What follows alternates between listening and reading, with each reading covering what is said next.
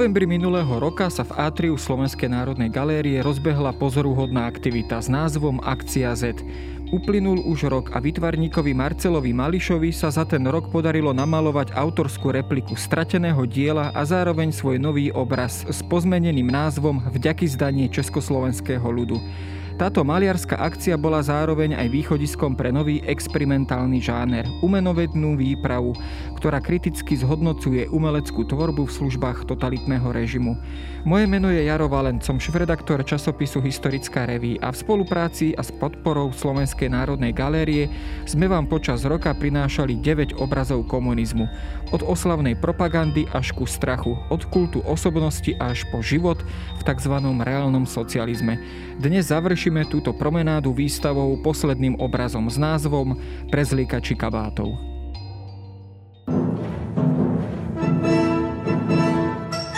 Poznáte tento? Babka sa po rokoch vychystá niečo vybavovať. Príde na národný výbor a pozdraví sa. Na stráž. Poblednutý úradník jej hovorí, ale súdružka, tie časy sú už preč, dnes máme inú dobu. Babka sa však nedá a pokračuje.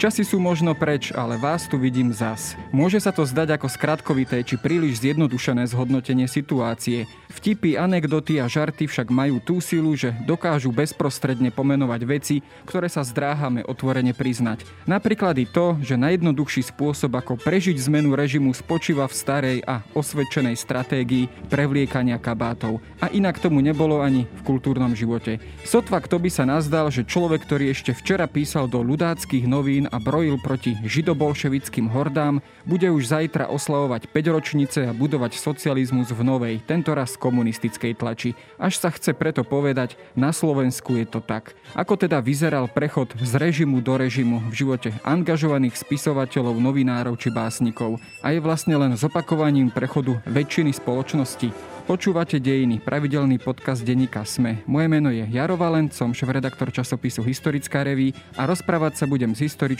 Marínou Závackou z Historického ústavu Slovenskej akadémie vied.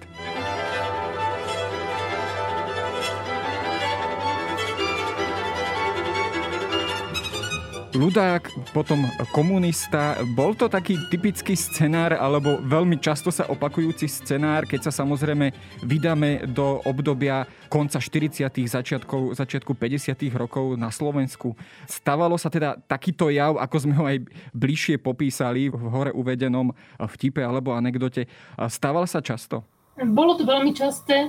A jedným z dôvodov je práve to, že tá prírodzená štruktúra spoločnosti najmä tej slovenskej vtedy dosť rurálnej spoločnosti, obsahovala len istý počet gramotných ľudí, respektíve kvalifikovaných ľudí.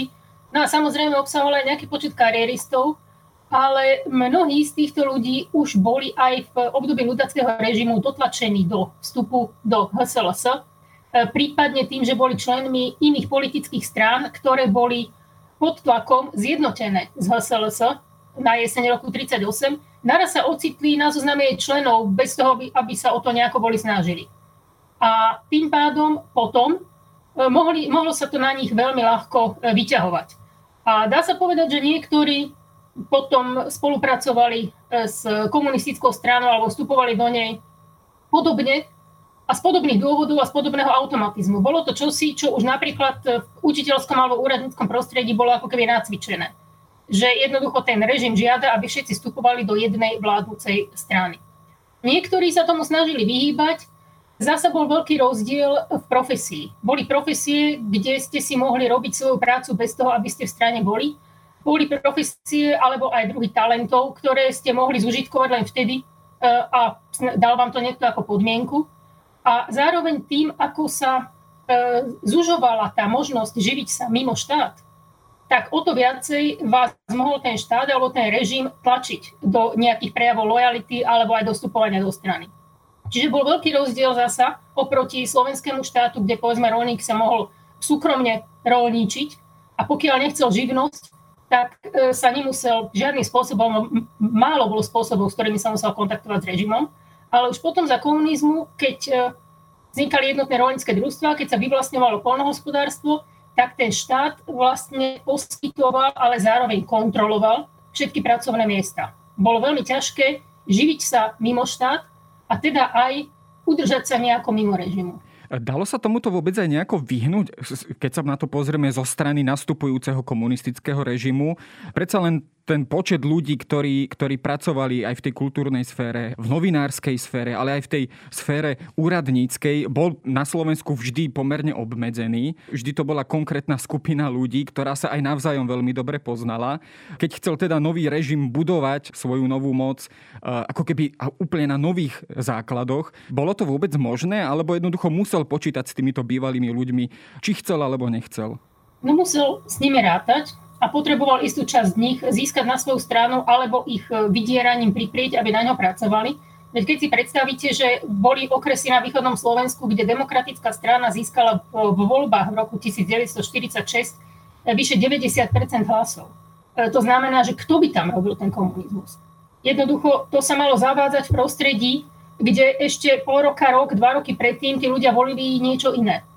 A mnohí z nich boli aj v štruktúrach tých iných strán v tom čase teda demokratickej strany. E, to znamená, že ten nový režim musel na mnohých takýchto frontoch ustupovať.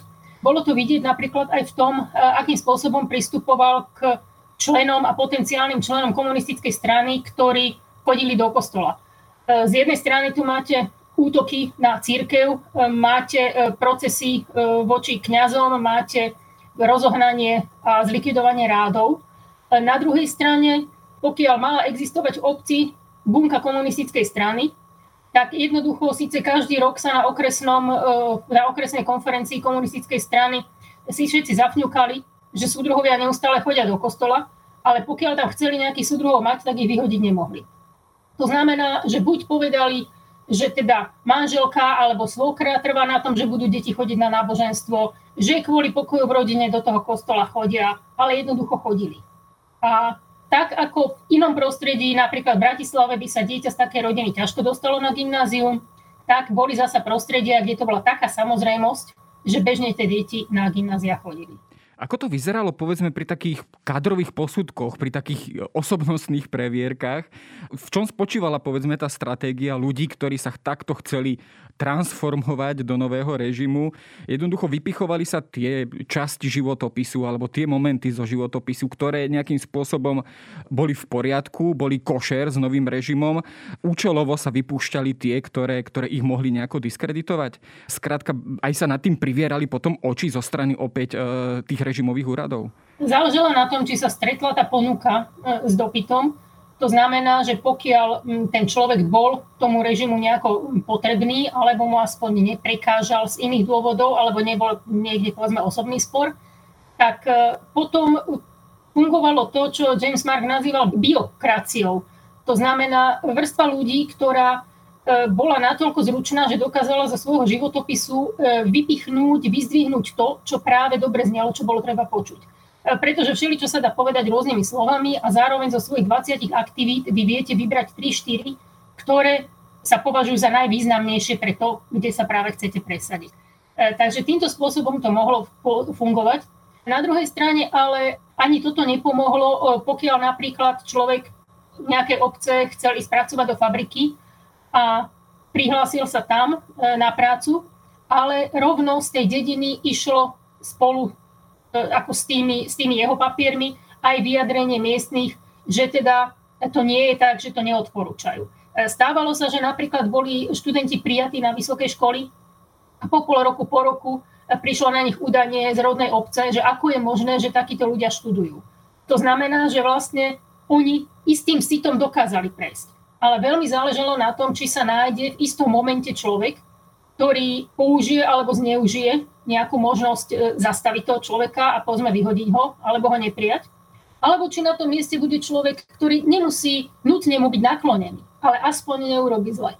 Bola tá situácia, povedzme, keď porovnáme Slovensko s českými krajinami, bola v niečom odlišená na Slovensku? Aj vzhľadom na to teda predsa len, že Slovensko je krajinou menšou, je aj tá, povedzme, tá úradnícka elita, kultúrna elita a tak ďalej, bola vždy užšia a menšia než v českých krajinách. Prejavovalo sa to opäť aj v tom, že k takýmto prípadom, k tomu takému bezproblémovému prechodu alebo tomu prevlečeniu kabátov dochádzalo o mnoho častejšie na Slovensku než v Čechách? Povedala by som, že v základe tu bol jeden iný rozdiel, ktorý je doteraz veľmi podceňovaný a to je dôsledok protektorátu. Treba si uvedomiť, že za prvé v českých krajinách študenti, potenciálni študenti 6 rokov nesmeli chodiť do škôl, na vysokej školy. To znamená, že po vojne tam naraz mali pretlak ľudí, ktorí sa po 3, 4, 5 vlastne vynechaných premárnených rokoch, počas ktorých boli zaradení niekde na nutené práce, do fabrík, alebo sa skrývali, alebo aj bojovali, že boli niekde v zahraničí, snažili sa naraz tú školu dobehnúť. A boli to teda ľudia oproti bežnému slovenskému vysokoškolákovi o 3, 4, 5 rokov starší. A navyše tým, že boli zaradení na tie povinné práce počas protektorátu, tak takmer všetci mali nejakú skúsenosť z fabriky. Čiže mohli tvrdiť, že majú robotníckú kariéru za sebou, boli z robotníckého prostredia. E, čo na Slovensku, kde veľmi veľa tých študentov bolo skôr z malorolnických rodín. Čo zase im mohlo potom poškodiť neskôr, e, keď mohli byť tí rodičia hocikedy označení za kulakov, vtedy, keď sa zrústevňovalo. No a druhá vec e, rozdiela medzi Českou a Slovenskou spoločnosťou bola to, že za protektorátu Heidrichiada veľmi postihla práve tie kultivované vrstvy, ktoré by boli schopné nejako viesť a nejako zastavovať tú radikalitu tých mladších ľudí tí, ktorí boli, dá sa povedať, e, mravnejší, ktorí boli pevní, ktorí dokázali zorganizovať obci hasičov, sokolov, e, učitelia, títo boli vystrelaní. Alebo sa vracali z táborov so zničeným zdravím. Čiže aj to, čo dnes si hovoríme, že teda v Čechách tá radikalita povojnová bola vyššia, no áno, pretože táto vrstva, ktorá ju mohla zastavovať, a išlo v podstate o generáciu s autoritou, tá bola zničená, tá, tá chýbala. Takže tu istý rozdiel je. Na druhej strane zasa na Slovensku e, niekoľko týždňov platilo, že všetci muži od 6 do 60 rokov povinne sa majú stať členmi e, hrinkovej gardy. E, potom voči tomuto teda nariadeniu bol odpor a preto už dodatočne ich do toho nenutili. Ale v obciach, kde ste mali nejakého iniciatívneho človeka, ktorý všetkých obehol, dal im podpísať prihlášky, tak v tomto čase sa vlastne všetci dospelí muži stali členmi Hlinkovej gardy. A potom po 45. sa to voči nim mohlo hocikedy vyťahovať, samozrejme len voči tým, ktorých niekto potreboval zlikvidovať. Takže v tomto, v tomto bolo rozdiel tiež. sveta nový čas a nám zasvítli krásne ráno. Keď človek práce zniesol nás, skrýval petára, zničil pán. My si ako taký príklad vlastne toho prechodu z režimu do režimu môžeme uviesť aj práve tú sféru nazvime ju kultúrnu sféru, tlače, novín, povedzme aj určitého kultúrneho zázemia. A tam teda častokrát dochádzalo k takým teda najrôznejším prípadom. Keď to ale skúsime tak generalizovať, zo všeobecniť, prechádzali títo ľudia, ktorí povedzme písali do ľudáckej tlače a potom neskôr už v komunistickej tlači, keď sa opäť objavili z, z nenazdajky, prešli nejak, nejakou fázou prechodu, nejakým rituálnym procesom, kedy tak povediať odčinili ocenili svoje chyby, kedy došli k akejsi sebareflexii alebo nejakým spôsobom odčinili e, tento svoj zlý kadrový profil? No to je otázkou, že do akej miery to odčiňovali, alebo do akej miery bolo treba na začiatku, aby vôbec dostávali šancu e, to odčiňovať.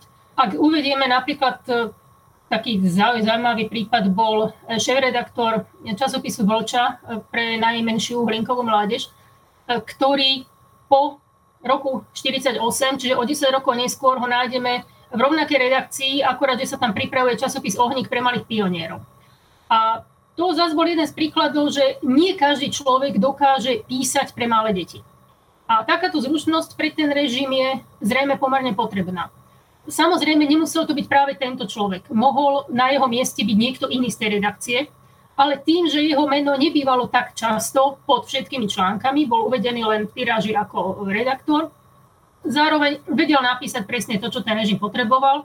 To znamená, aby deti boli poslušné, aby deti e, sa dobre učili, aby deti si všímali, či niekto chodí cez hranice a mali radi nášho veľkého kamaráta, a to už je jedno, či je na západe alebo na východe, tak toto bola taká zručnosť, ktorú e, nemal každý. Takže potom si môžeme všimnúť, že napríklad takíto ľudia odrazu píšu aj články alebo napred prekladajú. A mohli, možno, že ešte predtým prekladali bez toho, aby sa uvádzalo to meno, lebo tam bolo aj množstvo anonimnej roboty, ale teda ukázali, že sú ochotní tieto veci robiť. všelijaké Leninové životopisy, Stalinové životopisy, oslavné kadejaké basničky. A jedna vec je, že to urobia, teda sú ochotní, a druhá vec je, že ten režim to akceptuje. A tým, že je ochotný takúto básničku alebo príbeh e, uviesť s ich menom, tak vlastne neoficiálne dáva najavo, že áno, toto je človek, ktorý už je priateľný. Lebo verejne niečo povedať znamenalo, že sa to pripúšťa. Nevzbudzovalo toto práve aj pohoršenie v spoločnosti? To znamená, že keď sa naozaj v nejakých už komunistických novinách, povedzme aj v týchto pionierských novinách Vlča, objavilo staré známe meno z ľudáckých čias, teda nevyvolávalo toto pohoršenie alebo nejaké protesty, alebo naopak, tak ako ste to už naznačili, využívali sa na toto práve tie postupy, že najskôr tento človek písal pod nejakým pseudonymom alebo anonymne, alebo teda iba pod označením redaktor, tak aby to bolo aspoň z počiatku stráviteľné najvhodnejšie?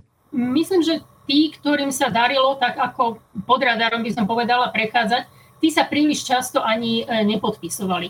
A zároveň to nemuseli byť také kariéry, e, ktoré by niekto veľmi chcel robiť. E, možno z takých ďalších uviesť tiež bol mladý tedy redaktor Stibor Vašina, ktorý sa vtedy už podpisoval Slovačmil chvíľu. A ten potom vlastne ten prechodový rituál spravil tým, že napísal brožúru, ako keby príbeh o chlapcovi, ktorý bol na východnom fronte a tam sa zbadal. Tak potom prišiel naspäť a zaradil sa potom do industrializácie a budoval e, závod Mieru a tam pracoval v textilke. No takže ten sa potom stal aj šéf-redaktorom podnikového časopisu. Vôbec v podnikových časopisoch aj za slovenského štátu, aj potom za komunizmu zasa našlo, by som povedala, útočisko množstvo takýchto ľudí, pretože najmä začiatkom 50. rokov bola taká snaha, aby každý závod mal nejaký časopis. No a tam ste zasa potrebovali gramotného úradníka, potenciálneho novinára, ktorý to e, dokáže robiť. E, z takých s väčšou kariérou, možno Rudo Moric je pekný príklad, ktorý ako mladý učiteľ, zasa si to treba predstaviť, máte nejakých 20 rokov, skončili ste učiteľský ústav a teraz vám povedia, áno, buď vstúpiš do HSLS, alebo proste nebudeš na tej škole pracovať, lebo však ako miesta je málo, alebo určite nikdy nebudeš nejakým riaditeľom, alebo si nebudeš môcť vybrať miesto, kde budeš pôsobiť. No jednoducho tí ľudia zvážili v tom čase v nejakom roku 40 to mohlo vyzerať, že to je na dlho. No a potom, tým, že bol vojak, tak ešte písal nejaké básničky do vojenských novín. Z hodou okolností niektoré z nich vyšli v, čas, v kalendári domobrany práve už na rok 45, kedy Rudomoric zase so svojou jednotkou už bol zajatý v povstaní. To znamená, že začal potom budovať tú novú kariéru, tú novú biografiu na tom, že je povstalec. Zároveň jeho otec bola, kedy sa zúčastňoval štrajkov na vrútkach. Keď mu vychádza kniha v ruštine, tam v úvode pochopiteľne nikde nenájdeme nič o SLS, ale o tom, že, že jeho otec mal označiť s Marxom, tak to už sa tam e, spomenie. Potom v 60. rokoch sa zasa hovorí o tom, že ako on písal aj nejaké také ako z 19. storočia národné veci, a ako bol pod tlakom kvôli buržáznému nacionalizmu. No a potom prepláva 68. rok a ostáva v čele e, mladých liet vydavateľstva e, vlastne nepretržite. Aj na, na čele, myslím, literárnych fondov, nie, niektoré z týchto fondov. Keď to porovnáme napríklad s jeho generačnou súputničkou Helo Volanskou, ktorá rovnako ako on v 50. rokoch získava cenu za knižku pre mládež, tak je vidieť, že ona bola úplne odsunutá. V 68. sa vyjadrila teda proti, a predtým mala tiež problémy ako stranické, bola, e, bola neviem, čo, vylúčená, ale jednoducho e, mávala tvrdé výsluchy v 50. rokoch. No a potom ju úplne vygumovali od 70. rokov, vôbec nepublikovala. E, Rudo Moric, od toho sme všetci zrejme čítali jeho také ako kanonické dielo Explózia o továrne Explózia, a keď si porovnáte vydania, ktoré vychádzali postupne, tak eh, si možno všimnúť, že v drobnostiach sa upravuje text. Eh, explózia, ktorú čítali vaši rodičia a vy, je iná. A vždy sa tak ako jemne politicky prispôsobovala. Takže aj týmto spôsobom si mohli ľudia ako keby upravovať, eh, upravovať životopis, že aj svoje literárne diela v jednotlivých vydaniach vždy prispôsobovali tej aktuálnej politickej objednávky.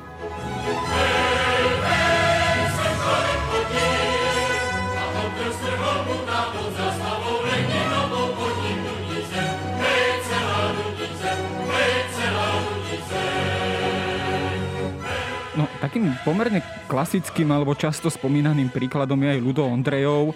počas vojnového slovenského štátu arizátor, myslím, že dvoch podnikov, alebo teda dvoch obchodov židovských. Neskôr teda sa z neho stal aj teda oceňovaný, uznávaný režimom už e, socialistický spisovateľ, keby sme ho takto nazvali. On v tej svojej tvorbe, napríklad teda v tom jeho románe Na zemi sú tvoje hviezdy, už vlastne ako keby reflektuje aj tú dobu, povedzme, e, z hospodárskej krízy, povstaleckú dobu a tak ďalej, ale vynecháva z tejto reflexie práve onu arizáciu, práve tieto nepríjemné kapitoly. Stávalo sa toto opäť často, že práve ten prechod v podstate spôsobil alebo odrazil sa aj na tej literárnej tvorbe takýchto literátov alebo takýchto tvorcov. To znamená, že účelovo si vyberali, účelovo si prispôsobovali to, čo sa im hodilo aj do, povedzme, kadrového profilu. No určite napríklad, keď sa vrátim k tomu Moricovi, tak tiež si možno všimnúť v explózii, e, kto sú zlí hej, počas druhej svetovej vojny. E, pretože tam sa zafrfle na Čechov, ktorí začali e, stavať fabriku a nedokončili ju a potom už sú tu všetko len Nemci a potom sú tu všetci tí, ktorí boli spriahnutí s pánmi. A dobrý je učiteľ. A samozrejme učiteľ je odbojár. Ale že by tam boli nejakí gardisti ako domáci, málo. A z nejakých ďalších mien napríklad, a s tým, aké typy zasa diel, diel sa písali, aby, aby tí ľudia si pomohli a zväčšili šance, tak napríklad Jozef Horák, ktorého si pamätáme väčšinou ako autora povestí, tak ten začal písať teda nejaké kratšie, kratšie diela a potom mal pripravenú e, knihu o prvej slovenskej pilotke. A je možné, že alebo vyzerá to, že tá kniha teda reflektovala na konflikt e, roku 38-39, pohraničné konflikty s Maďarskom, ale vyšla až v roku 1944.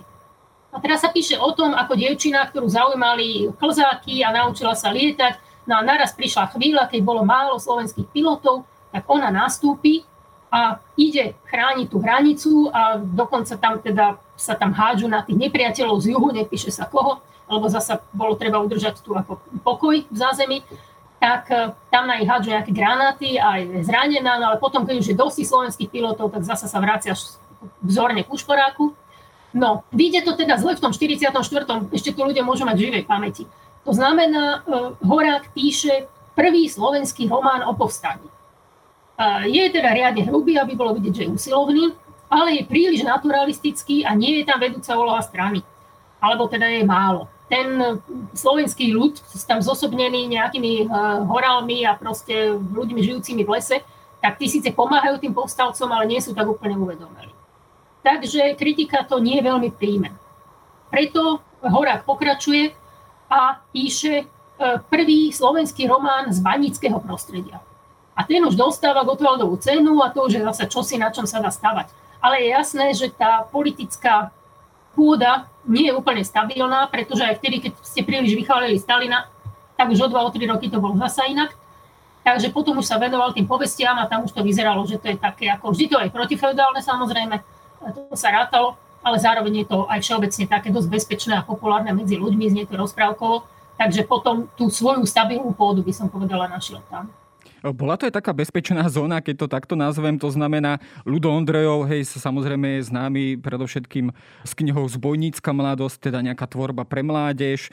V tomto prípade áno, to sú tie e, povesti e, alebo tradičné príbehy a podobne. Čiže bol to nejaký žáner, kde aj pre týchto ľudí, ktorí sa v minulosti nejakým spôsobom e, zdiskreditovali, že to bola taká pomerne bezpečná zóna, v ktorej mohli ďalej existovať a v ktorej neboli natoľko nápadní? No ani sa nemuseli nejak sami exponovať. Ako tam e, po tej fáze, keď naozaj viacerí z nich teda písali takéto vyslovene politicky angažované veci, aby sa dostali niekam, tak už máte, Moritz píše e, rozprávky z polovníckej kapsy, e, Domasta píše povesti, ktoré ešte teraz nedávno pred pár rokmi vyšli v reedícii, Horak píše povesti, proste je to taká ako keby uniková, uniková zóna, kde sa toho zdá sa nedá veľa pokaziť. A pokiaľ už človek nejakú kariéru má, tak e, s tým môže, môže tam celkom dobre fungovať. My sme hovorili o konkrétnych jednotlivcoch, ale bol toto prípad aj celých redakcií, povedzme, že, že kompletne nejaká celá redakcia, alebo teda celé jedno pracovisko v podstate prešlo z režimu do režimu, že to zloženie redakcií sa príliš neobmenilo po 48. roku a v podstate zostalo to jadro také isté ako, ako, v 40, ako začiatkom 40. rokov? Neviem o tom, že by bol e, výskum takto na celkové redakcie Zároveň ťažko sa aj robí, pretože práve taká tá redakčná práca nie je podpísaná. Ale išlo naozaj o prácu, ktorú nemôže robiť každý, tým pádom tých expertov zacvičiť bolo ťažké. A práve aj tá komunistická propaganda bola postavená do veľkej miery na produkcii, masovej produkcii množstva písaných textov. Preložených textov z ruštiny, alebo aj teda vlastných. To znamená, že ona týchto ľudí potrebovala. Či napríklad štátne pedagogické nakladateľstvo, keby ste išli ako po osobách, tak e, zrejme tiež tam boli jednotlivci, ktorí boli e, vyhodení alebo teda boli nejak politicky postihovaní, ale ako celok e, množstvo tých ľudí ostávalo. Takisto adresy ostávali, pretože tých miestností redakčných nebolo veľa. To znamená, že sa zmenila teda firma ale, alebo redakcia a pokračovala a mohla pokračovať s tým aparátom, lebo ľudí, ktorí prepisovali administratívnu prácu a tak ďalej, to tí sa preberali pokiaľ nebol nejaký iný dôvod, pre ktorý napríklad, že boli nieči príbuzní a preto e, by tam boli nepriateľní. Takže tam množstvo ľudí takto ostalo. Zmenili v tomto niečo pomerne známe procesy, ako teda proces e, so slovenskými buržoáznymi nacionalistami, alebo potom neskôr z 58. roku proces, proces s členmi pohotovostných oddielov Hlinkovej gardy, kedy naozaj e, tých pomerne ako keby skrytých exponentov bývalého režimu e, opäť vytiahli na svetlo a súdili. Čiže nastalo aj určité zemetrasenie, povedzme, po týchto, po týchto dvoch procesoch, že aj ten režim si uvedomil, že tých kolaborantov je príliš veľa a príliš možno e, svietia a teda došlo aj k povedzme nejakým personálnym úpravám alebo zmenám aj v súvislosti práve s týmito dvoma veľkými kauzami, keď to takto nazvem. Som to možno ani nespájala ako priamo s tými procesmi, ale skôr s tým, že dochádza ku generačnej výmene. Po desiatich rokoch e, prichádza nová dospelá generácia a taký ten pocit, že áno, však my všetci sme tam boli a vieme, hej, no tak ako predsa si tu nebudeme robiť problémy. Dobre, no tak ten veľmi trčal, tak toho sme ako, tým sa nedá nič robiť, ale to postupne budeme sa snažiť ho vrácať. E, tak naraz prichádza zase generácia, ktorá už o sebe môže povedať, že neboli sme v linkovej mládeži, e, neboli sme v linkovej garde a ako je možné, že tu niekto sedí na mieste, na ktoré už chcem ja ašpirovať, kto v nej bol.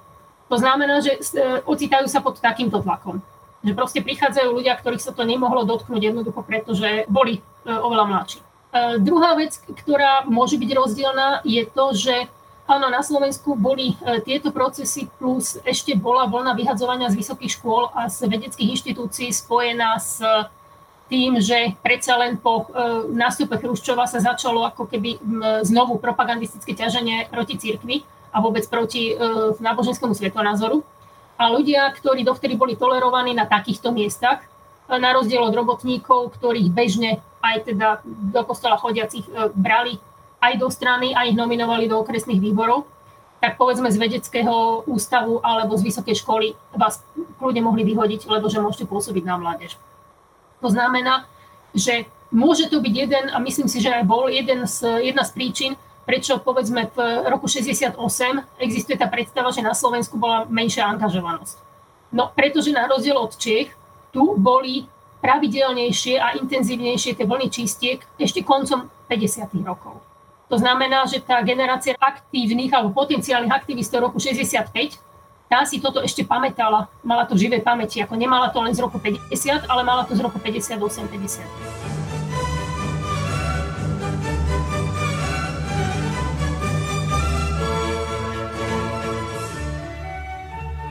Tento model alebo tento proces, ako sme si ho tu trošku naznačili, teda ten proces prechodu z režimu do režimu, opakoval sa v istej podobe alebo v, e, v istej miere aj neskôr? To znamená, napríklad keď hovoríme o stalinizme a potom kritike kultu osobnosti po 20. zjazde v roku 1956, teda komunistickej strany Sovietskeho zväzu, ale potom aj neskôr povedzme, keď si e, opäť analizujeme rok 68, teda Pražskú jar a potom nástup normalizácie, že opäť by sme tam našli ľudí, e, ktorí boli povedzme tvrdými stalinistami a potom kritizovali kult osobnosti Stalina v rôznych textoch a článkoch alebo prejavoch a rovnako v podobnej situácii e, by sme opäť našli ľudí, ktorí povedzme boli zástancami reformného procesu a potom e, jeho kritikmi. Čiže opakoval sa tento model kultúrny alebo mentálny model aj neskôr? No opakovali sa, možno tam zasa vidieť minimálne dva. Jedno je to, že človek, ktorý je a zastáva nejaké názory,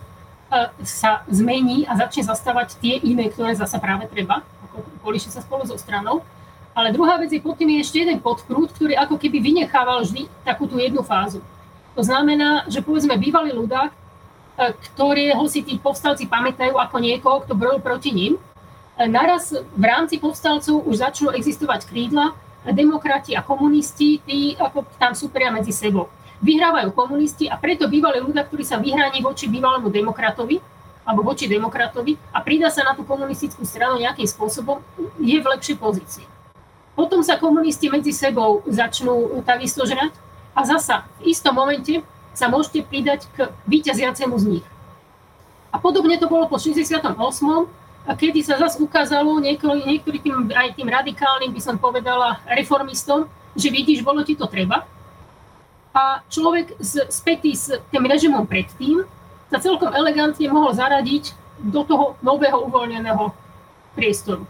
A keď si zoberiete napríklad učiteľské noviny tej doby, tam sú presne vidieť tie prípady zmeny, ako to v priebehu dvoch týždňov, troch týždňov naraz reflektujú proste tú, tú zmenu tých celkových nálad a reflektujú to, čo sa od nich odrazu požaduje. Keď je verejná nálada taká, že e, hodilo by sa povedať niečo reformné, redakcia povedzme menej, ale, ale uverejní tento typ listov čitateľov. No a potom, keď to vyzerá, že už sa to nehodí, tak, e, tak list čitateľa, tam je podpísaný čitateľ a medzi tým sa vymenia povedzme na čele e, učiteľských odborov a tak ďalej a uverejňujú už zasa veľké články politických momentálnych e, autorít. No ale podobne potom zase to nájdete aj, aj po roku 89, zase to nehovoríme o ničom, čo by bolo také vzdialené, respektíve aj po zmenách uh, istých rezortov, ktoré boli neskôr. No, ono je to mentálny model, ktorý sa nám e, pravidelne opakuje e, na Slovensku. Často sa e, napríklad v súvislosti s normalizáciou spomína, že tá normalizácia alebo tie reštrikcie neboli možno natoľko tvrdé ako opäť v českých krajinách, teda na porovnanie.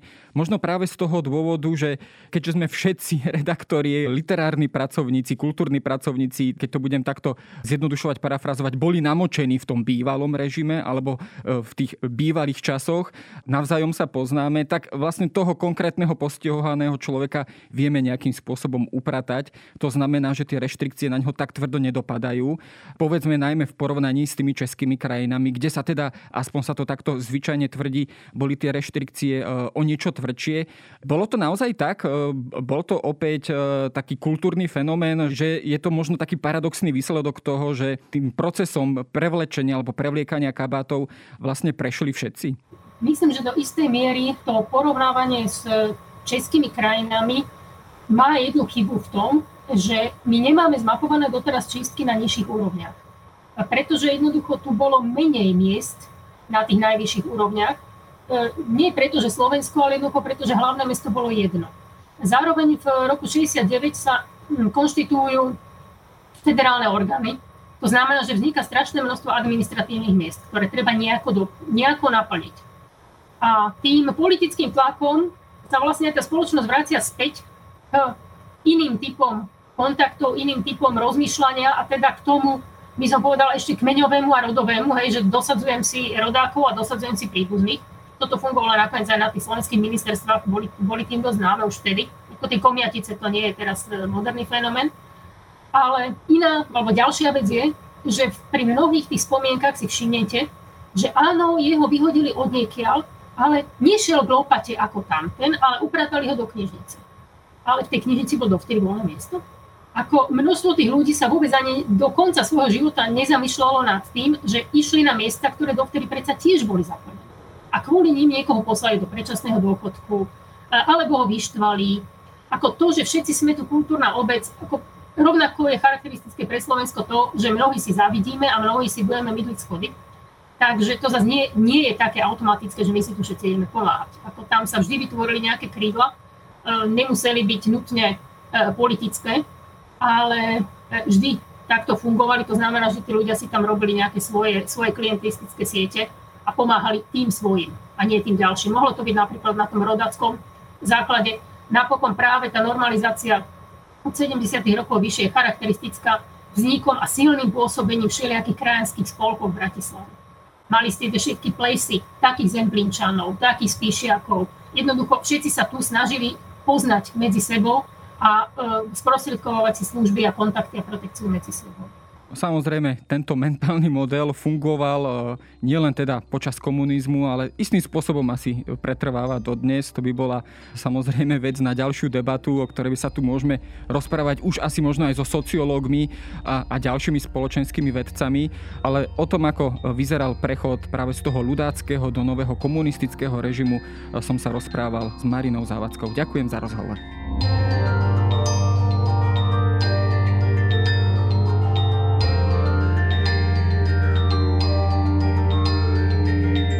To je na dnes všetko. Počúvali ste Dejiny, týždenný podcast denníka SME a historickej reví. Podcast Dejiny vychádza každý týždeň v nedelu. Prihláste sa na jeho odoberanie vo svojej podcastovej mobilnej aplikácii na platformách Google Podcasty, Apple Podcasty alebo v službe Spotify.